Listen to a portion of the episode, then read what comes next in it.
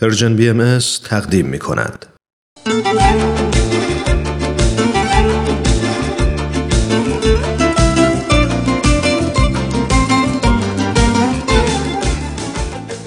تا به حال درباره خیلی از فضایل فکر کردیم فضیلت هایی بودند که مثل ستاره می درخشیدن.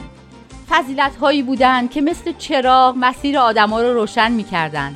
اما فضیلت امروزمون ستاره و چراغ نیست خود نوره. حضرت عبدالبها مبین آثار بهایی میفرمایند محبت نور است در هر خانه بتابد. اما محبت فقط نوری که خونه های ما رو روشن کنه و خونواده های ما رو در کنار هم نگه داره نیست. خیلی بیشتر از این هاست.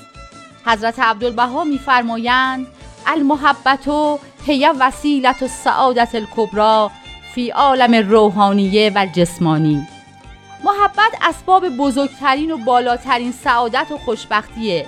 هم در این عالم که جسمانیه هم در عوالم روحانی بعد. چه چیزی بهتر از این و مهمتر؟ واقعا دردی و مشکلی هست که محبت نتونه درمانش یا دست کم جبرانش کنه؟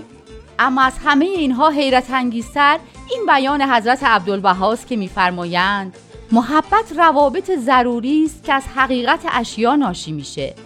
علم هم در آثار بهایی همینطور تعریف شده. دین هم همینطور تعریف شده. به عبارتی محبت رابطه ایه که بین اشیا وجود داره.